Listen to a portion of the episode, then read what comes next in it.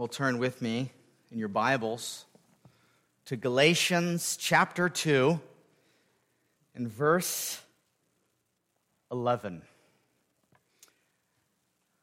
And I couldn't think of a starker contrast between what we will read right now after seeing the great unity of the apostles last week. Polar opposites today. Remember, Paul, Barnabas, Titus, Peter, James, John, we're all unified together and on the same gospel page, and we're, we were encouraged by their unity. They were together against the false gospels the false teachers, the false brothers who secretly swept in to spy out their freedom. Now, what we're going to see today is a head to head confrontation between Peter and Paul. And we're going to witness a unthinkable inconsistency, not only from the Apostle Peter, but many Jewish believers, and even Barnabas, Paul's closest co worker, even Barnabas himself. So, Galatians 2, and would you stand with me for the reading of God's word as we see what God has for us today in the book of Galatians. Galatians 2 and verse 11 says this this is God's word. But when Cephas came to Antioch, I opposed him to his face because he stood condemned. For before certain men came from James, he was eating with the Gentiles. But when they came together, he drew back and separated himself, fearing the circumcision party. And the rest of the Jews acted hypocritically along with him, so that even Barnabas was led astray by their hypocrisy. But when I saw that their conduct was not in step with the truth of the gospel, I said to Cephas before them all, If you, though a Jew, live like a Gentile and not like a Jew, how can you force the Gentiles to live like Jews? You may be seated. Father, we all are hungry for your word and we want to see what you would have for us today from the Bible. We're thankful that all of Scripture is inspired and we're thankful, Lord, that you give us messages about practical things of life and church and ministry. That even when brothers and sisters in Christ go astray, that there's a vision and a biblical direction for how correction is made to go forward. Would you help us all to see the implications from your word that you have to us? Lord, we wouldn't choose these topics on our own but your word directs us to exactly what we need each and every week from your word because your word is powerful. Your word transforms lives. And whatever you give us is what we want and desire. Help us to see your word today and be helped. We say this in Christ's name. Amen. Well, as you know, in just a few minutes, we will be eating together out there in the fellowship hall for our Christmas carry in meal. And I figured here right off the bat that I might give us some instructions before our time together. So we are ready to go right after service, okay? Because I know we're all hungry and we want to get over there and eat the good turkey and things of that nature. Now, I've shared with you over the last few weeks how excited I and the rest of the Pelichowski family are for this Christmas season. From the music to the decorations and all the festivities, remembering Christ's birth. And as you can see today, I'm even wearing a red Christmas tie as I preach in light of the season we're in. So here are the instructions for us all. Listen up. This is going to pertain to each and every last one of you. What we're going to do after the service is to have everyone here today that wore Christmas colors or Christmas related clothing like myself, I got my tie. We will have everybody in that situation be dismissed to get their food first and to sit in the fellowship hall where all the tables are set up nicely as you saw when you came in. If you're wearing Christmas stuff, whether it's Christmas socks or anything of that nature, there's our instructions. The rest of you heathens who didn't wear the Christmas clothing, it doesn't have any Christmassy stuff on, you will go through the line second and take your food downstairs in the youth room or any of the other tables. There's some other tables. There's plenty of places for you to, to sit. And, and you will all eat together down there.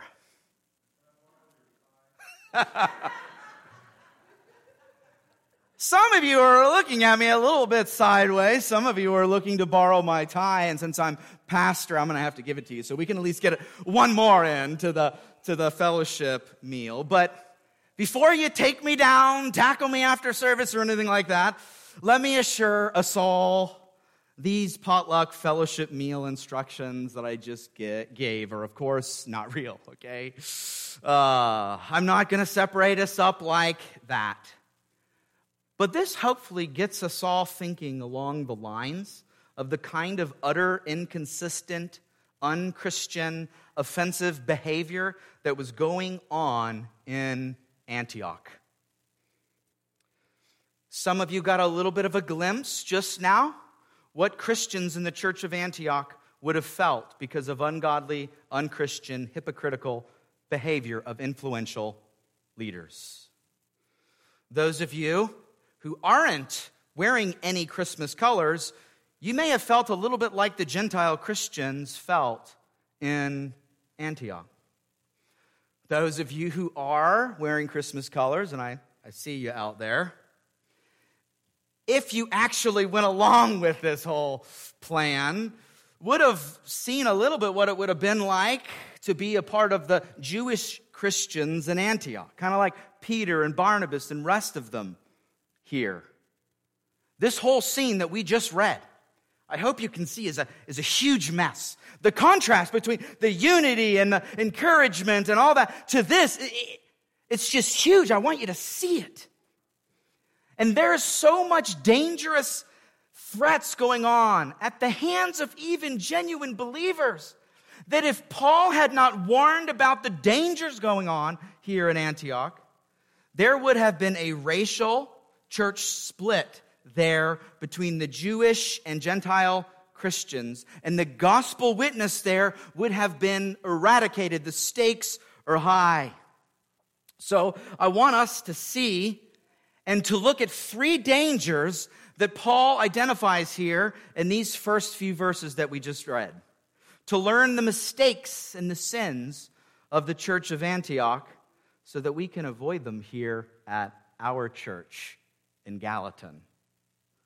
So this leads us to danger number one, and that is the danger of man fearing hypocrisy. Look with me again in your Bibles to verse 11 and 12. But when Cephas came to Antioch, I opposed him to his face because he stood condemned. For before certain men came from James, he was eating with the Gentiles, but when they came, he drew back and separated himself, fearing the circumcision party. You see, if we acted out my directions that I just gave us, we would be acting in an inconsistent way that we as a church have never acted in any other fellowship meals here at at First Baptist Church. Now, I haven't been here as long as some of you, but I'm guessing we've never done anything like that before. Since we always sit together, there's no separating ourselves in these meals. This is right, we know that. So we'd be different than we would normally act. That's the same thing going on here in the church of Antioch. Now, Antioch was an influential church if you remember from last week, where Paul and Barnabas helped establish and, and strengthen. They were sent, even as we saw from Antioch to the church of Jerusalem for the private meeting amongst the apostles that we saw. That wonderful meeting where they gave this financial gift and the encouraging unity was displayed. Antioch was the place where the church uh, that, that they sent actually Paul and Barnabas on their missionary journeys to, to preach the gospel to Gentiles, where they preached even to the, church, the churches uh, that are mentioned and in view in the church of Galatia, that this letter that we're in is written to. And sometime after the private meeting that we saw last week in Jerusalem, where Paul went to Jerusalem and talked with the apostles, sometimes after that, they got on the same page, that they were preaching the same gospel together and unified. After that, Peter made a trip and a similar visit back towards Antioch. And when this pillar apostle Peter, who was a bigwig, right? He was a big deal. When he came to Antioch, instead of bringing unity and encouragement, he created division and uh, hostility because of his cowardly hypocrisy.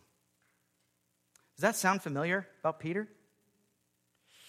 He's the disciple who denied Jesus three times when he was met with the fear of being seized as Jesus was seized. Now he's causing great division in the church of Antioch because of his besetting sin of the fear of man. Hear this, church. Peter was not just subtly changing his behavior a little bit, he was unmistakably acting in racist ways by excluding Gentile believers from table fellowship and by failing to eat with blood bought Christians out of fear. He denied his Lord out of fear, and he denied, by implication, the gospel by his hypocritical, racist actions, and fear here as well. Fear is a powerful motivator, isn't it? And being fearful about what other people think of us is just a common human problem in our day in the history of the world. In his book titled When People Are Big, but God is Small, Ed Welch wrote Fear of man is such a part of our human fabric that we should check for a pulse if someone denies it. It's a challenge for us all. And because it's such a common problem, we need to learn something here, each of us, about Peter's sinful mistake and sinful action. So, after this unifying meeting amongst Paul and Peter, when Paul visited Jerusalem, we saw last week, Peter and Paul have a far less encouraging meeting here in Antioch.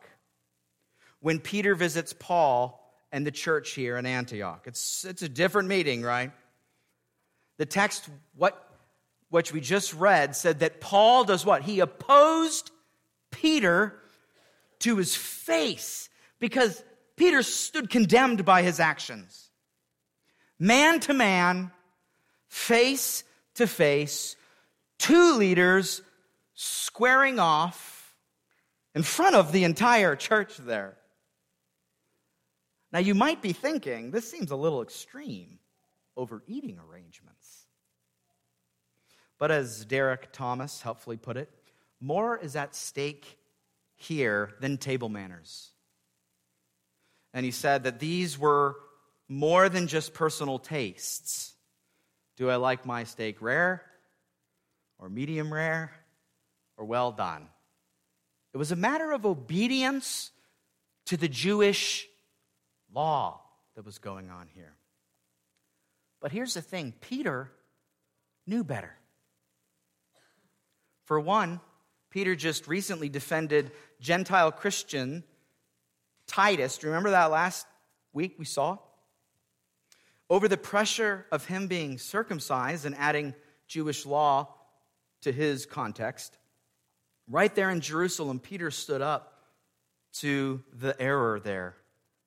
And though Peter and Paul and the rest may not have spent a lot of time talking about the issue of food in that private meeting that we saw last week, if you recall from your reading of the book of Acts, maybe in your daily Bible reading, Peter was actually given a vision prior to all this.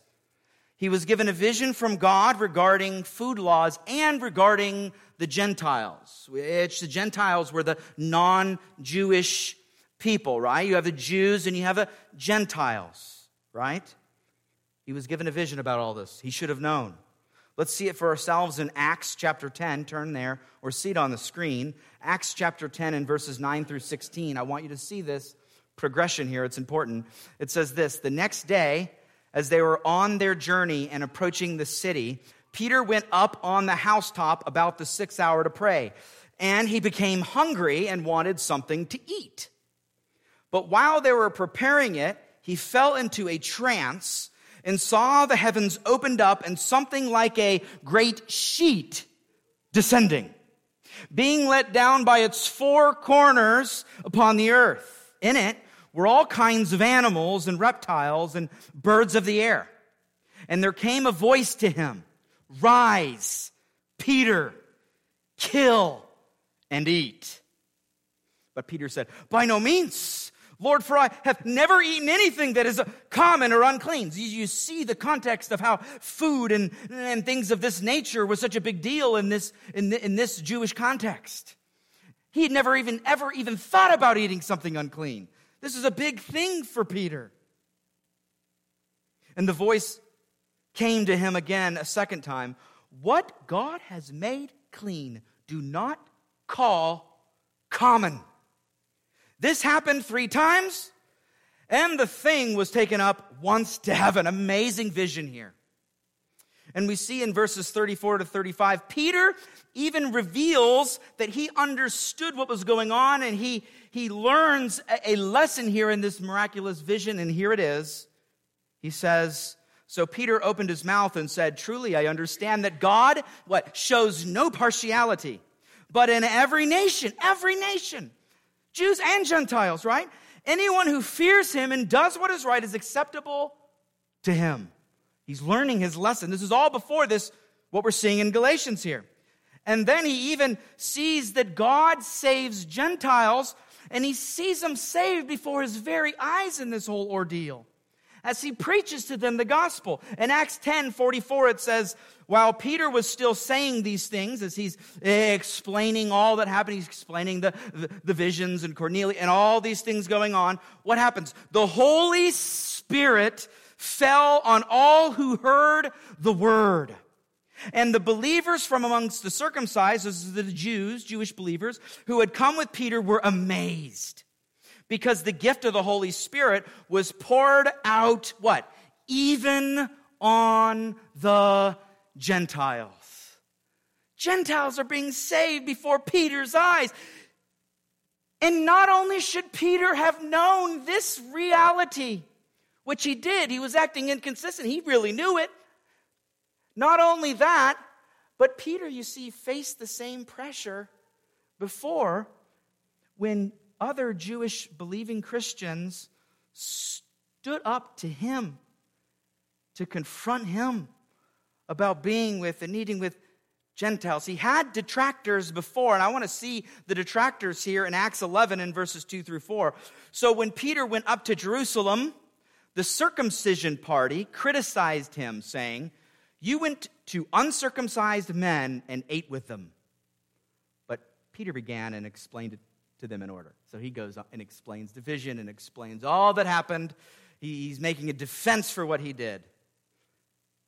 Those of the circumcision party here, not to be mistaken with Judaizers, Judaizers are the ones who were saying you have to be circumcised and things like that to get saved. Those of the circumcision parties were, were they were just simply Jewish Christians who, if we're just to be honest, these things are changing every day in the early church. They were still trying to figure out all of the implications of the gospel. Just like Peter just figured it out there with this vision. He didn't know before God was revealing it to, he was revealing it to the church. There's so many different new implications coming, so they were just kind of confused. But Peter explains to them the vision and the fact that God saves Gentiles now and that food laws are no longer enforced like they were in the old covenant. And here's Peter's wonderful conclusion that he gives to these Jewish Christians who were skeptical about this and outraged. I want you to see his conclusion and I want you to see how they receive it as well. This is important. Acts 11 17 says, If then God gave the same gift to them, talking about the Gentiles, as he gave to us, talking about the Jews, when we believed the Lord Jesus Christ, who was I that I could stand against God's way? Who was I? When they heard these things, they fell silent. His audience. They fell silent and they glorified God, saying, Then to the Gentiles also God has granted repentance that leads to life. I show you all that because Peter knew better. Peter was bold and defended the gospel implications as it relates to the Gentiles and as it relates to food to those Jer- Jerusalem people of the circumcision party then after this great vision that he had. But see how quickly Peter forgets. Remember, he tells Jesus, No, Lord, may it never be. I'm not gonna, I'm not gonna forsake you. I'm not gonna deny you. And what does he do? Moments later, deny, deny, deny. This is Peter. So he should have known, and he did know, but look at how quickly it faded to the back of his, of his mind here, and how he faded back to his old man pleasing ways. The time, circumstances, and events changed here in Antioch. He's in Antioch now, and the Jewish Christians who were associated with James, who's the leader of the Jerusalem church, came to this flourishing church in Antioch. Let's see Galatians 2:13 again. For before certain men came from James, he was eating with the Gentiles. That's Peter's eating with the Gentiles. But when they came, he drew back and separated himself, fearing the circumcision party. Peter knew better. But the fear of man got the best of him, didn't it? If the fear of man can get the best of the Apostle Peter, you better believe that it's a threat to us here in our church as well. To me, to you, to all of us. The passage doesn't even indicate here that the circumcision party said even a word to Peter. We don't really know all of the aspects that were going on. And Paul is not rebuking James somehow, but he is rebuking Peter. He's, he's going after Peter and he's correcting Peter for his erroneous ways. And regardless of all the reasons that Peter may have been tripped up and afraid at this point, which we could only speculate on all the different nuances. The take home point here that we need to see is that Peter was dead wrong for his behavior.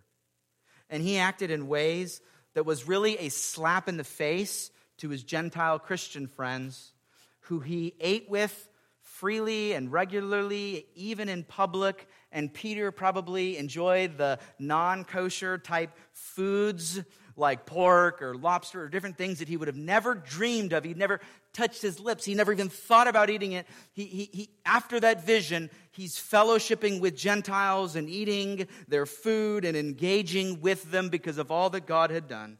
But now he's acting hypocritically, different than he normally acted. He changed his ways when other people came around. And I want you to see how much it hurt the church. In more than one ways, it hurt the church. For not only were the Gentile Christians isolated and made to feel like second class citizens, or maybe that they weren't even saved, they just would have felt terrible.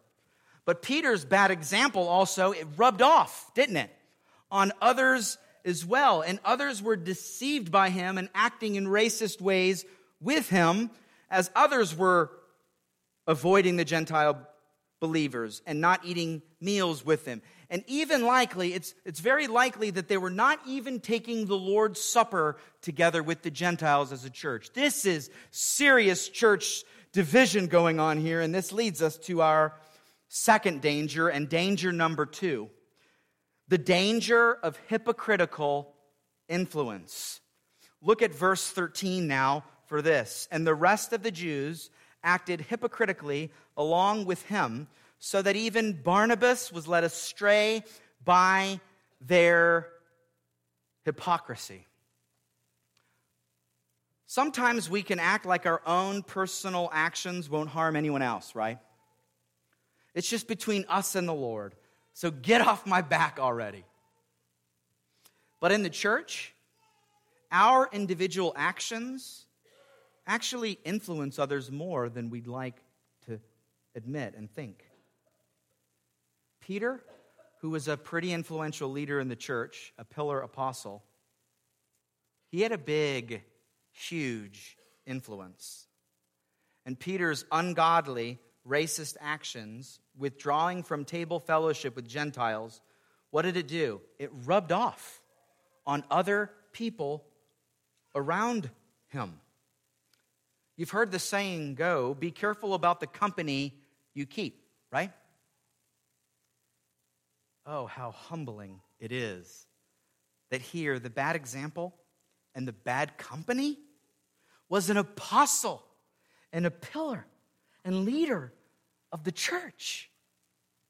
You see, Paul here gives us his key, kind of linchpin argument to show that he was just as much an apostle as the other Jerusalem apostles. You see, it's kind of coming to a head here, and that he didn't get the gospel from them, and he didn't get his message from them. In fact, he's, he's even teaching and rebuking and confronting one of the leader apostles here in a public way. And he confronts and he addresses this because Peter's influence of hypocritical living had created a following and a similar behavior amongst the other Jewish Christians in Antioch. And Antioch was a church that was composed of, of many Jewish Christians and Gentile Christians together, and they were fellowshipping together. And when you have this big wig apostle like Peter come and create some inconsistent example here, how are you going to kind of compete with that? People are going to be influenced, problems are going to happen. And even Barnabas here, the son of encouragement, who did ministry earlier in this very church. He loved the people in the church of Antioch. He was a pastor like figure to them, along with the apostle Paul. He taught them for over a year at once with Paul, if you remember, as we saw last week in the book of Acts. And he taught them at other times. Even Barnabas was influenced and sinned by acting like Peter and withdrawing from table fellowship. You see how the influence, our influence, could have a huge impact. If Peter and the other Jewish Christians and Barnabas can all get carried away and off by the fear of man in this insidious practice of showing favoritism, then so can we. We just got to be careful here. We got to see what our influence is. We need to realize here that not only is fear of others' opinions upon us so powerful in destructive ways sometimes in our personal lives, but that our example and how we live our lives makes more of an impact on those around us than we're usually aware. Parents, you know this. You know this. Those of you with children, you, you see that influence and impact on those kids. They, they mimic you. They see your behavior. They don't just see your words, they see how you act. Think of your influence of others in this church. If you're a member of this church, you make an impact to others, good or bad. And if you're a leader in this church and various ministries throughout the church, think not only on what you say and how what you say impacts others, but also in how you act and what you do. Are you acting hypocritically in any ways in your practices and behaviors? Examine yourself now. If you get with one group, for instance, let's say your non Christian friends, do you act more like them than you do when you're than you act like a Christian in front of them? Do you change your actions? You can see how this kind of thing can happen in the temptation. Don't be a, a hypocrite and just act the part based on your surroundings and audience. changing from group to group. Or maybe when you're around people that you're really comfortable with, that you're friends with, you've been friends with for a long time. And then all of a sudden, your lips and what you talk about becomes looser. And who you talk about and the way that you talk about them could even slip into sinful arrogance and pride. Be careful how you interact because your witness and your example is at stake, church. This is a warning we're learning here. And also beware of the subtle ways that the fear of man and different changing circumstances can throw you off and, and, quote, cause you to behave in ways that make a mockery of the gospel of Jesus Christ and also make a lasting negative impact on others around you. And on that note, that leads us to our final point in danger number three the danger of gospel denying conduct. Look with me in your Bibles at verse 14 now for this. But when I saw that their conduct was not in step with the truth of the gospel, I said to Cephas before them all, If you, though a Jew, live like a Gentile and not like a Jew, how can you force the Gentiles to live like Jews? Paul wisely was able to see through the issues and spot the hypocritical, racist actions of Peter, Barnabas, and the rest of the Jewish Christians.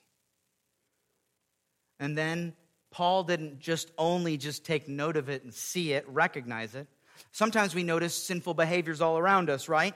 But I want you to see here that just noticing it is not enough.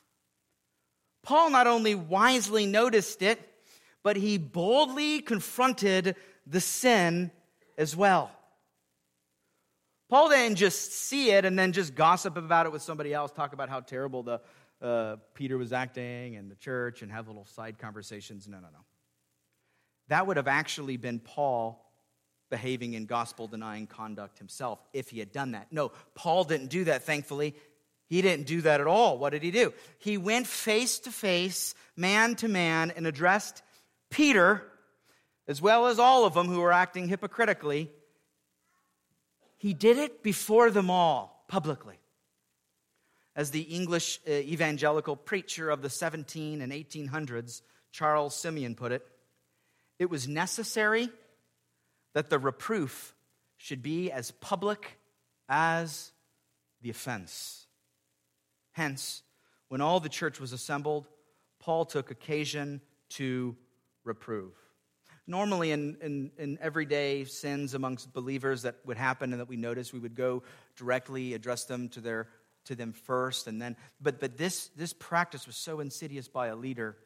And the text doesn't tell whether Paul had any other conversations with him or not. But, but you see the, the public offense needed to be dealt with publicly and not just swept under the rug because the damage had been done. As Derek Thomas gets our imaginations going when he wrote, this is what he wrote about this the apostle to the Gentiles, which is Paul, right? And the apostle to the Jews, which is Peter, have a very public clash in which one accuses the other of the most flagrant hypocrisy. Picture the scene. Imagine a meal, maybe even a public meal that we have here after our church. Imagine a meal like that. Paul goes up to Peter, and the two are standing face to face. Serious words are spoken and raised voice. This is a conflict. And everyone has stopped eating. And they're they're in silence. Imagine that. The tension here could almost be felt in a moment like this. Thank God that Paul did not shrink back in fear of man in this instance. Don't you think it would have been easy to just overlook that? It, it could have been. Everybody else was, even Barnabas. But Paul had said before that he was not interested in the praise of man, but the praise and glory of God alone. We need to be reminded of the central focus of glorifying God alone, or else we will never stand up to sin and error like this ever. We'll just cower away. We will just instead shrink back in the fear of man. So I want to encourage us all, church, all of us. We must be a church where we do not put up with either false doctrine or false behavior. Behavior that is out of step with the gospel is almost even more dangerous than blatant, clear, false doctrine. For we can spot false doctrine right from a mile away. When we see doctrinal issues come in. Let's say someone comes in and is espousing false doctrine. Let's say they're denying uh, the Trinity clearly. They don't believe in the Trinity. And as we know of some false teachers that, that, that, teach that, we'd be able to recognize that. We'd be able to spot it from a mile away, warn against it, teach against it. In fact, I will teach against that kind of thing because the scriptures are so clear. But if someone who claims to be a believer but seems to always be acting inconsistently, like maybe gossiping about others, for instance, that kind of thing is much more subtle, right? But I want you to see that the false practice is equally as gospel denying. Because though a person might preach and talk about unity and love and the ministry of the church and all these good things, all the things that they say they believe, don't we see that in practice, how we act, how they act, reveals in our behavior, it demonstrates something about what really is going on. And when we see a practice out of step with the gospel, we see someone who's being inconsistent. So we all must examine ourselves to seek to live in a consistent way with what we say that we believe. So what we believe and how we act kind of mesh together. And I want you all to see that nobody's exempt from this problem. The fear of man is pervasive, as we've already seen. And sometimes acting out of step or different than what we profess is something that we all must be aware of. I am susceptible of this. You're susceptible of this. If Peter and Barnabas and the other believing Jewish Christians fell into this great error, like I said over and over again, we are susceptible to. We need to be warned here. And we must be vigilant to align our living with what we say that we believe and to hold each other accountable as well. If Paul simply looked the other way out of so called peace and, and anything like that, then the church of Antioch would have been split. Thank God for the boldness of Paul to address Peter here, his brother in Christ. And also, thank God, what we see here is that Peter and Barnabas and the other Jews, they likely all repented of their sinful and inconsistent gospel denying conduct as well. Because Paul brings this up as an example, not only to show us that he's a true apostle and to show them that he's a true apostle, but also to show him that no one is exempt from the temptation of gospel denying conduct. And this reveals, doesn't it, the urgency of protecting the gospel at all costs. We all need to guard our own hearts against these problems and to watch out for one another and to even address it with each other when we see conduct that is out of step with the gospel. We need to say something to somebody. stop. We need to stop talking about that and gossiping in that way. We need to, you need to stop doing this inconsistent. It, causes divisions. Stop that.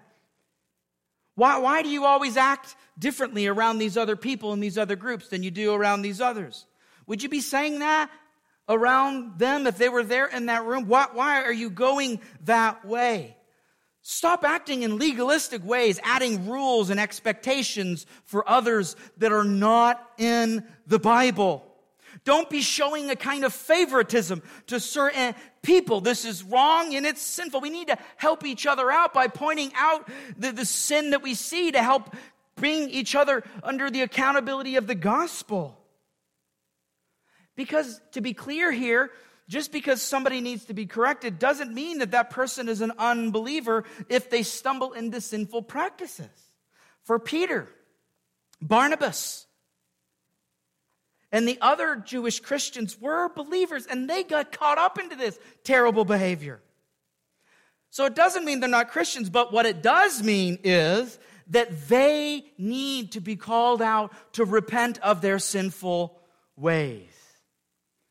And thankfully, we see the kind of unity in later letters between Peter and Paul that they wrote when they mentioned each other, that Peter clearly repented of his sin here. Paul won his brother over.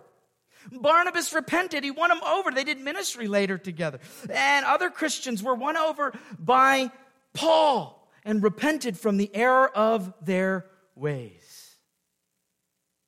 And now, here in Galatians, Paul is using this bad example of Peter as a warning for the Galatian churches and also a warning for First Baptist Church of Gallatin as well, and every other Christian church that would be out there. A warning not to drift away from the gospel in our conduct. Peter had drifted he used to eat without any issues with all the Gentiles because God had made all foods clean, and he also was calling Gentiles all, all over to equal salvation, and he was seeing both Gentiles and Jewish Christians be saved. But Peter's actions that he displayed there in Antioch, when certain new folk came from Jerusalem and they came around to Antioch, he revealed that he hypocritically denied gospel unity and revealed where he was at because of fear of other people. We need to heed the warnings from this passage here at our church. So, as I began our sermon with a picture of segregation and our church Christmas fellowship meal that we're going to be partaking of really soon, let us remember the example that Paul gives us here and live and act with one another, even in this upcoming meal and every other meal and every other interaction and meeting and whatever that we have in the future, let us act in a consistent way that aligns with the truth of the gospel and the unity that we should be displaying. But also, let this passage warn you to watch out for your own subtle drift that may rise up in your heart as you watch out for your brothers and sisters here in this church as well. Let's pray. Our Father, we are so thankful that you give us such practical directions that directly relate to our church and how we interact.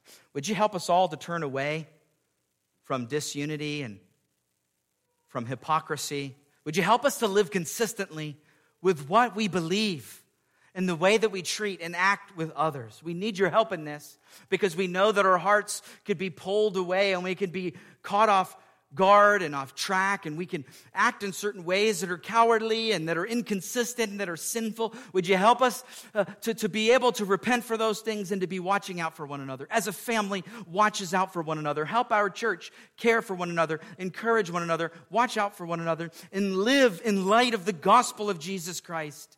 Help us to live as we believe and believe as we live. We say this in Christ's name. Amen.